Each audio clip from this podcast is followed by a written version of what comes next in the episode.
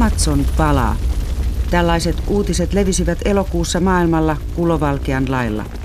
Paloja arvioidaan olevan rajusti enemmän kuin viime vuonna ja ainakin puolet paloista on Brasiliaan kuuluvassa osassa Amazoniaa. Ankarimman arvostelun kohteeksi onkin joutunut Brasilian presidentti Jair Bolsonaro, jonka politiikan katsotaan lietsovan paloja. Miten kohtalokkaista metsäpaloista Amazonin alueella on kyse, sitä pohditaan nyt alkavassa maailmanpolitiikan arkipäivää ohjelmassa.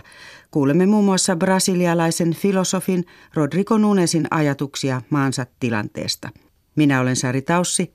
Tervetuloa seuraan. Kuunnellaan aluksi toimittajamme Juho Takkusen juttupaloista. Amazonin alueella elävät alkuperäiskansat ovat jo vuosien ajan yrittäneet varoitella sademetsien hakkuista ja ympäristökatastrofin uhasta. Nós precisamos muito do, da, da nossa terra para nós poder sobreviver. Tarvitsemme maata selviytymiseen, jotta voimme metsästää, kalastaa ja ylläpitää kulttuuriamme, sanoo syvällä Brasilian Amazoniassa elävään Manoki-heimoon kuuluva Mailon. Isoksi maailmanlaajuiseksi puheenaiheeksi Amazonin sademetsän tilanne nousi kuitenkin vasta pari viikkoa sitten. Tuolloin tiedot laajoista metsäpaloista nousivat sosiaalisen median puheenaiheeksi ja sitä kautta perinteisiin medioihin. Perinteisesti Amazonian alueella maatalous on perustunut kaskiviljelyyn ja alueen asukkaat raivaavat edelleen metsää polttamalla. Por esse caminho que nos causa medo, que nos causa medo para Nämä metsäpalot pelottavat meitä, koska ymmärrämme, miten palot toimivat. Meille palot ovat hyvin yksinkertainen asia. Mutta kun näemme noin laajan mittakaavan paloja, se pelottaa meitä, koska se ylittää perinteisen ymmärryksemme, sanoo niin ikään Manoki-heimon jäsen Claudio Cabusi. Brasilian avaruustutkimuskeskus INPE kertoo havainneensa nyt Amazoniassa ennätysmäärän metsäpaloja. Niiden savua on levinnyt pitkienkin matkojen päähän palopaikoista – Paloista osa roihua varsinaisen Amazonin sademetsäalueen eteläpuolella, Brasilian lisäksi muun muassa Boliviassa, Paraguayssa ja Perussa. Syyttävä sormi on osoittanut suurviljelijöitä ja karjan kasvattajia. Tätä tapahtuu täällä joka vuosi. Emme tiedä kuka on vastuussa, mutta tämä on vuosittaista eikä ketään rangaista isoista paloista, kertoo Brasilian Akren osavaltiossa asuva viljelijä Francisco Barroso. Amazonin alueen palot ovat nousseet kansainväliseksi kriisiksi ja myös rikkaiden maiden G7-kokouksen asialistalle. Maat päättivät tarjota Brasilialle apua sammutustöissä. Metsien tuho on koko maailman huoli, koska Brasilian sademetsät sitovat noin neljäsosaa maailman metsien hiilivarastosta. Erityisen kovaan sanaharkkaan ovat joutuneet Ranskan presidentti Emmanuel Macron ja Brasilian presidentti Jair Bolsonaro. Kiistan keskiössä on ollut se, Kuka Amazoniasta saa välittää? On votre souveraineté. C'est votre pays, c'est le Brésil, et là-dessus je vais être très clair. Je n'ai jamais été ambigu. Kunnioitamme Brasilian itsemääräämisoikeutta, se on selvää. Mutta Amazonin sademetsän asia on koko maailman asia. Emme voi antaa teidän tuhota kaikkia, Macron sanoi osoittaen sanansa Bolsonarolle. Presidentti Bolsonaro on jopa kannustanut maanviljelijöitä jatkamaan metsien polttamista. Lopulta hän kuitenkin taipui hyväksymään osan sammutusavusta.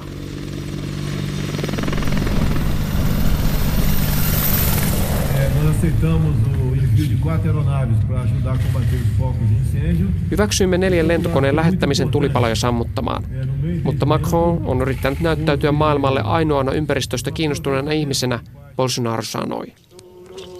Syyttely ei auta Amazonin sademetsän alkuperäiskansoja, joiden perinteinen elämäntyyli kärsii metsätuhosta.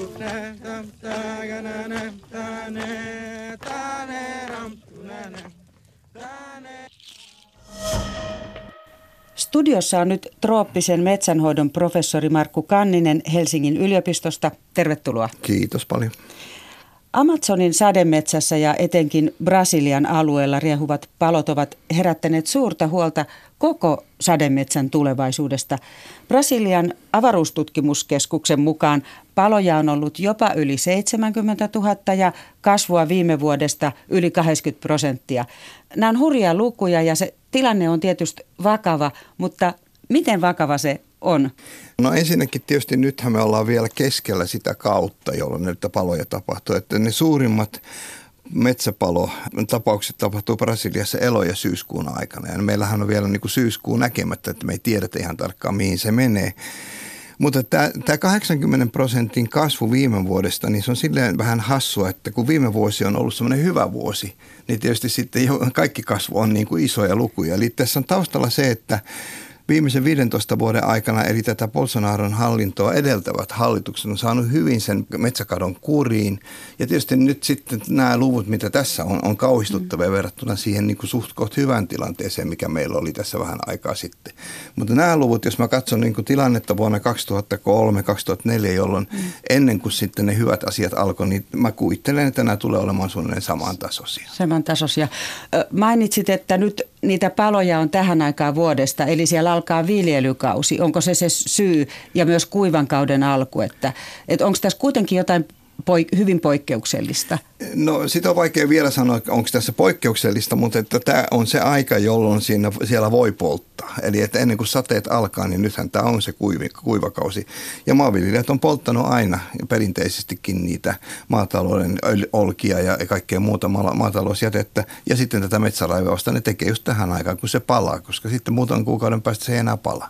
No nyt sanotaan, että niitä on laittomasti sytytetty. Mm. Ja kuinka paljon se on laillista ja laitonta? No tästä nykytilanteesta mä en pysty sanomaan. Mä pystyn sanomaan siitä, mistä meillä on niin kunnon tuloksia, siis tutkimustuloksia. Että, että jos ajatellaan nyt vielä tätä tilannetta, joka edellistetään ennen tätä Bolsonaron hallitusta, niin niin Brasilian hallitukset, Lulan ja, ja Rousseffin hallitukset sai tämän sademetsän metsäkadon vähenemään 70 prosentilla vuoden 2004-2014 välissä jos yksi niistä toimista, mitä ne teki, oli tämän laittomuuden karsiminen. Eli että siellä on sekä laitonta että laillista. Mä en pysty nyt sanomaan, että mikä se suhde on ja miten se on tällä hetkellä. Mutta olen yksi niistä olennaisista asioista oli, että ne sai sen laittomuuden pois. Eli politiikalla voi vaikuttaa niin suuresti, että tulevaisuudessakin voitaisiin näitä metsiä suojella. Onko se yksinkertaisesti näin. Näin on ja sen takia kun tässä kysyit, että onko tämä vakava ja, ja no mun mielestä se on vakava just tässä mielessä, että tämä osoittaa, että ensinnäkin nämä on ihmisten aiheuttamia, mutta ihminen voisi myös toimillaan ne torjua. Ja vakavaa minusta on se, että tämä nykyhallinto ei halua torjua niitä. Eli että se on niin vakavaa tämmöistä niin ympäristön määrätietoista tuhoamista. Hmm. Ja se on siinä se on se suuri ero niihin aikaisempiin hallintoihin verrattuna. No jos vielä puhutaan vähän siitä, kuinka paljon siellä sitä metsää nyt palaa. On esitetty arvio, että alkuperäistä sademetsää on tuhoutunut noin 17 prosenttia ja jos siitä vielä tuhoutuu muutama prosentti, tämä metsän tuhoutuminen kiihtyy jotenkin lopullisesti eikä enää palaudu. Miten kohtalokasta tämä sitten voi olla se tilanne, mikä siellä nyt on meneillä?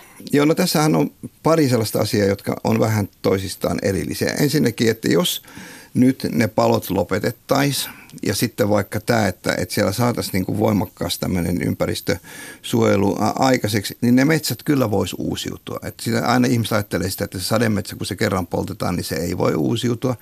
Kyllä se voi, mutta miksei se uusiudu on se, että kun sitä ei jätetä rauhaan. Se poltetaan niin kuin toistuvasti. Se poltetaan nyt, sitten kun niitä viljellään vähän aikaa, niin sinne alkaa tulla sitä luonnonmetsää ja sitten ihmiset haluaa sen raivata taas ja sitä poltetaan. Eli että tavallaan kyllä tämä sademetsän uusiutuminen on mahdollista, jos niitä ei vaan toistuvasti poltettaisi. Mutta sitten tietysti me tiedetään, että tässä on niin kuin monenlaisia asioita, jotka liittyy toisiinsa. Esimerkiksi se, että tämä metsän polttaminen kiihdyttää ilmastonmuutosta – ja ilmastonmuutos kiihdyttää tätä palamista, koska se luo sellaisia olosuhteita, että on enemmän tätä kuivaa aikaa, jolloin, jolloin tota, se aika, se mahdollinen hetki, jolloin ne voisi palaa, on kasvaa. Eli tässä on niin tämmöinen negatiivinen kierre tai, tai, tai positiivinen takaisinkytkintä, niin kuin tieteilijät sanoivat, toisin sanoen, että nämä on toisiaan kiihdyttäviä. Ja sen takia että on tämä ongelmallista tämä, että jos me esimerkiksi ajatellaan niin, että – raivataan uusia alueita, ei anneta niiden uusiutua, niin se voi vaikuttaa se vedenkiertoon sillä Amazonin alueella, sademäärän jakaumaan ja sellaisen. Jos se pääsee niin kuin siihen kuivumisen puolelle, niin silloin tämä saattaa muuttua sellaiseen tilaan, tilaan tämä ekosysteemi, että se muuttuu pikkuhiljaa kuivemmaksi kuin se on nyt. Ja tästä on ihan selkeä tutkimustieto, että näin on käynyt joskus aikaisemminkin, joskus 100 000 vuotta sitten tai jotain sellaista. Eli että tämä Amazonin alue ei ole se, ei, eikä mikään ekosysteemi maailmassa ole niin, että ne on aina samanlaisia. Oli, olihan täälläkin jääkausi 10-15 000 vuotta sitten ja nyt täällä ei ole jääkautta. Ja samalla tavalla Amazonilla on ollut kuivia kausia ja märkiä kausia. Ja, ja me tunnetaan tavallaan se, se tavallaan sen luonnollinen vaihtelu. Nyt on niin kuin mahdollista, että tämä niin kuin laajamittainen tuho ja sitten siitä, niin kuin siihen liittyen tämä ilmastonmuutoksen kiihtyminen niin voi johtaa siihen, että tämä kuivumisprosessi alkaa uudestaan. Tietysti kovasti kiinnostaa tässä se, että miten lähellä tämmöinen kriittinen raja sitten voi olla, että minkälaista ajasta voidaan puhua? No tämä on hyvä kysymys. Ei mulle eikä muista, että kellään muullakaan on tähän kovin, kovin tarkkaa vastausta. Englanniksi sanotaan tipping point. Nämä tämmöiset niin kuin, hetkelliset muutokset ja ajaa tämän systeemin niin toiseen tilaan, niin, niin nää, tätähän on tutkittu tämän Schellenhuber, saksalainen ja sitten tämä Carlos Nobre Brasiliasta. Ne on esittänyt, että se on siinä 20-25 prosentin haarukassa, että jos se tuho menee sille tasolle, niin mm. sitten voidaan, on, on mahdollista, että, että tämä menisi, niin alkaisi mennä siihen savannin suuntaan. Että se on niin kysymys siitä, että se on niin kuin märän sademetsä ja savannin välillä on tämä heilunut tämä ekosysteemi niin kuin satojen tuhansien vuosien aikana. Ja ja tämä luku, mitä on esitetty, mitä mä katson, on katsonut, on siinä 20-25 prosenttia. Se, että kuinka kauan siihen menee aikaa, niin sitähän mä en pysty nyt tässä ennustamaan, enkä, ja eikä sitä varmaan kukaan muukaan pysty ennustamaan. Et mun mielestä kannattaisi ihan hirveästi tarttua näihin prosentteihin, että onko se 17 vai 18. Me tiedetään, että on sitä suuruusluokkaa 20-25. Ja meidän pitäisi tehdä kaikki, ettei se sinne menisi. Se, se mikä tässä saattaa olla äh, niin kuin positiivista, on se, mikä tapahtui Indonesiassa. Esimerkiksi, että jos näistä paloista ne savut menee sitten näihin kaupunkeihin, ja jos siellä alkaa olla niin kuin 100 000 ihmistä keuhkot kipeänä tai jotain muuta, niin kuin Indonesiassa on tapahtunut, niin se sitten saattaa kyllä murtaa tavallaan sen, sen käytösmallin, että, että ei se välttämättä se sademetsän tuhoaminen vaikuta, mutta sitten kun kaupunkien väestö ei voi lähteä lapsia enää kouluun, kun savut on niin pahat, niin sitten saattaa alkaa tapahtua. Tällaista mä tiedän Indonesiassa käyneen. Mm. No entä sitten professori Markku Kanninen, kansainvälisen yhteisön mahdollisuus vaikuttaa tähän asiaan?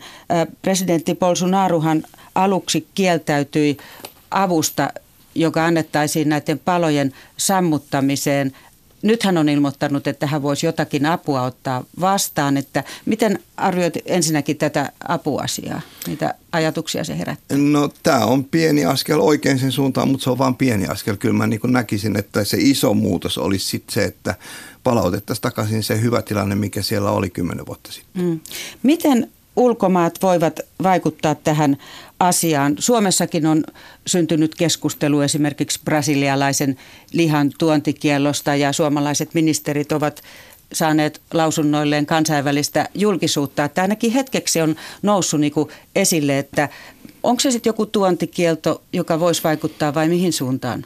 Tässä pitäisi mennä? No ensinnäkin tässä on semmoinen historiallinen tausta, että ajatellaan esimerkiksi sitä Rion ympäristökokousta vuonna 1992, jonka jälkeen tämä Amazon on ollut koko maailman silmätikkuna niin kuin sen 30 vuotta, niin brasilialaisilla on ollut alusta saakka, ne on korostanut voimakkaasti sitä valtiollista suvereniteettia. Toisin sanoen, että heidän resursseihin ei ulkopuolista voi puuttua. No nyt kun sitten 10-15 vuotta sitten he päättikin, että he haluavat olla malli muille, niin se oli niin kuin iso käänne siihen positiivisempaan suuntaan, tämmöisen niin kuin avoimempaan suuntaan ja myös siihen suuntaan, että, että kansainvälistä apua otettiin vastaan. Kansainvälisellä yhteisöllä mun mielestä niin kuin kaksi tämmöistä päätoimintalinjaa. Yksi on nämä kansainväliset ympäristösopimukset. Pariisin ilmastosopimuksen Brasilia on ratifioidu ja sen mukaisesti Brasilia on sitoutunut vähentämään näitä kasvihuonekaasupäästöjä ja nythän nämä menee ihan toiseen suuntaan. Toisin sanoen siinä on ainakin yksi sitoumus, jonka he on tehnyt ja jota he on pystynyt sitten toteuttamaan. Toinen on sitten tämä, että, että esimerkiksi EU julkisti heinäkuun lopulla tämmöisen metsäkaton julkilausuman, joka mun mielestä voisi niin periaatteessa johtaa semmoiseen järjestelmään, että EU ei toisi EU, EUn alueelle tuotteita, joiden tuottaminen aiheuttaa metsäkatoa. Tähän on prosessi, jota vasta nyt niin kuin keskustellaan, mutta että se olisi niin kuin yksi tapa tällä tavalla niin kuin kaupan keinoin vaikuttaa tähän. Sanoit, että prosessia kehitetään, mutta voidaanko määritellä selkeästi ne tuotteet, jotka aiheuttaa metsäkatoa siellä Amazonian alueella? No Amazonin kohdallahan se on hyvin selkeä, että se on niin kuin soja ja liha. Et niin. Se on ihan, ihan selkeä. Et, et sitten jos siihen mennään johonkin tämmöiseen prosessiin, niin sehän johtaa sitten jonkinlaiseen sertifiointijärjestelmään, että meidän pitää olla niin kuin tuottajakohtaisesti sertifioitu, että tämän tuottajan tuotteet ei aiheuta sitä metsäkatoa ja niin edelleen. Ja tämähän oli itse asiassa se asia, minkä sen ne aikaisemmat hallitukset jo loi sinne Brasiliaan. Ne loi nämä sertifiointijärjestelmät niin kuin paikallisesti. Ja, ja tämä nykyhallinto on tavallaan heittänyt ne kaikki roskakoriin, että tässä nyt EUn kautta voisi tulla uudestaan tämmöinen mahdollisuus, kyllä. Ja kyllä se on niin teknisesti mahdollista sertifioida ne tuotteet, jotka on, on niin kuin tavallaan ympäristön kannalta tekee oikeita tekoja. Luuletko, että lihan ja soijan tuontikielloista tulee totta, että se on se konkreettinen keino No tässä? en mä nyt vielä sano mitään, mistä tulee totta ja mistä ei, kun tässä on vielä sitten tämä Mercosur-kauppasopimuskin niin kuin neuvoteltavana, mutta että mä tiedän vain sen, että kun se EUlla on esimerkiksi olemassa oleva lainsäädäntö, joka kieltää laittomasti hakatun puun tuonnin Eurooppaan, niin on mahdollista, että EU pyrkii jotain vastaavan tyyppistä tekemään esimerkiksi tälle metsäkatoa aiheuttavien tuotteiden tuonnille. Kyllä. Professori Markku Kanninen, vielä kysymys yleisesti näiden sademetsien tilanteesta, että nyt on kiinnitetty huomiota tähän Amazonian alueen paloon. Metsiä palaa muuallakin mm-hmm. maailmassa. Onko tämä kuitenkin paljon vakavampi asia ja merkityksellisempi, mitä siellä tapahtuu, vai pitäisikö muutenkin kiinnittää huomiota metsien tuhoon? No, no mun, mun mielestä pitäisi kiinnittää metsien tuhoon, että kolme viikkoa sitten tämä hallitusten välinen ilmastopaneeli julkaisi tätä maankäyttöä käsittelevän raportin, josta käy hyvin ilmi se, että tämä, niin kuin tämä luonnonvarojen heikkeneminen ja luonnonvarojen niin kuin, äh, tuho, metsäkato ja muu on niin kuin vakavia kysymyksiä ihmisten niin kuin, elinkeinojen ja hyvinvoinnin kannalta, mutta myös tämän ilmaston kannalta. Ja ei se ole pelkästään niin kuin Amazonin kysymys, että näitä paloja tapahtuu muuallakin. Että muistetaan vaan, että kaikki, jos otetaan kaikki maastopalot tai metsäpalot maailmassa, niin niiden aiheuttamat kasvihuonekaasupäästöt on suuremmat kuin EU aiheuttamat kasvihuonekaasupäästöt. Niin onhan tässä niin kuin valtavasta päästölähteestä kysymys, joka olisi, olisi niin kuin nyt olennaista, että me saadaan sitä kuriin, eikä pelkästään Brasiliassa, vaan kokonaan. Eli onko tämä metsien tila tullut niin kuin maailman agendalle eri tavalla, että asialle tehdään enemmän, yritetään tehdä enemmän kuin aiemmin? No minusta se on sen takia ehkä noussut, että, että kun ajatellaan ihan tätä maankäytöstä aiheutuvia kasvihuonekaasuja päästöjä, niin on kuitenkin neljännes kaikista maailman, maapallon kasvihuonekaasupäästöistä. Eli että se on niin valtava päästöluokka, että sitä ei voi ohittaa. Jos me halutaan päästä näihin Pariisin ilmastosopimuksessa sovittuihin tavoitteisiin puolentoista asteen kahden asteen, niin meidän jotain pystyttävä tekemään näin. Näin totesi kansainvälisesti arvostettu trooppisen metsänhoidon professori Markku Kanninen Helsingin yliopistosta. Kuunnellaan vielä lopuksi, miten Suomessa vierailut brasilialainen filosofia Rion katolisen yliopiston apulaisprofessori Rodrigo Nunes arvioi brasilialaisten suhtautumista kansainvälisen huomion kärkeen nousseisiin paloihin. Tapasin Nunesin helsinkiläisen hotellin aulassa. I don't remember there ever being so much smoke in the north of Brazil, and yes. this is very far away, that um, people could see it in São Paulo. That never happened in my life. And again, Savua on ollut ennätysmäärä ja se on yltänyt niinkin kauas kuin Sao Pauloon. En muista, että niin olisi käynyt koskaan aiemmin, Rodrigo Nunes sanoo.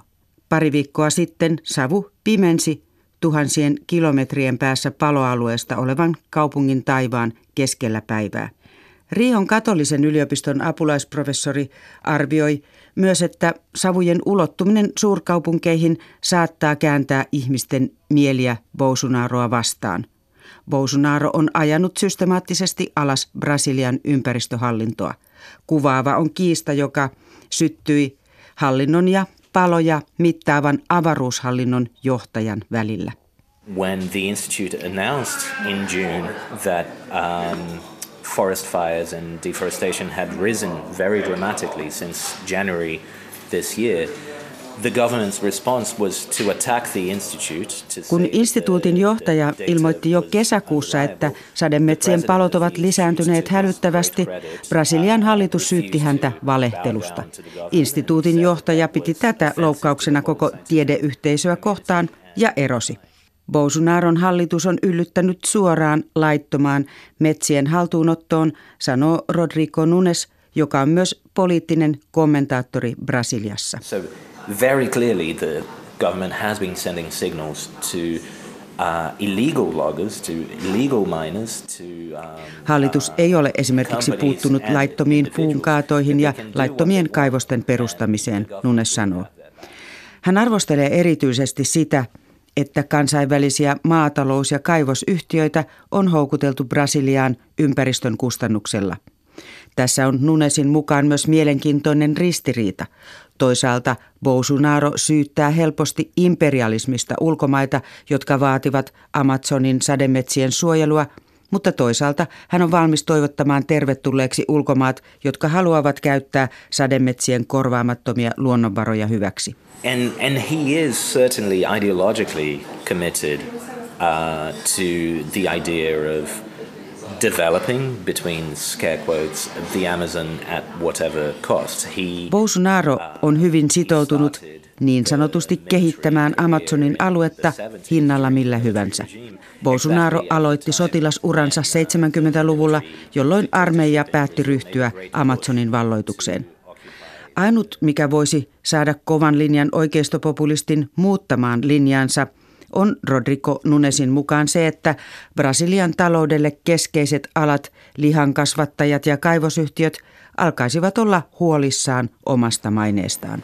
From the moment that these sectors start telling him, look, this situation is embarrassing us internationally and it's starting to create problems uh, for our businesses. Tämä on heikoin lenkki. Nunes vaatiikin kansainvälistä painetta Amazonin luonnonvaroja hyödyntäviä maatalous- ja kaivosyhtiöitä kohtaan. Filosofi Rodrigo Nunes puolustaa voimakkaasti Brasilian alkuperäisväestön ääntä ja huolta sademetsistä. Nämä yhteisöt ovat jo pitkään vaatineet sademetsien tuhoon vaikuttavien tuotteiden boikottia. He kärsivät usein laittomista hakkuista eniten ja menettävät jopa henkensä. He ovat ihmisiä, jotka osaavat myös parhaiten hoitaa sademetsiä. And it's precisely by living like that that they are the best um, defense that the have. It's very remarkable. Rodrigo Nunes arvioi myös, että sademetsien palosta syntynyt kriisi saattaa lisätä ilmastonmuutoksesta käytävää keskustelua Brasiliassa. Se on hänen mukaansa tähän asti ollut melko vaisua myös tavallisten kansalaisten keskuudessa. Näihin Rio de Janeiron katolisen yliopiston apulaisprofessorin ajatuksiin päättyy tämänkertainen maailmanpolitiikan arkipäivää ohjelma. Ohjelma on kuunneltavissa myös Yle Areenassa ja podcastina. Kiitos seurasta.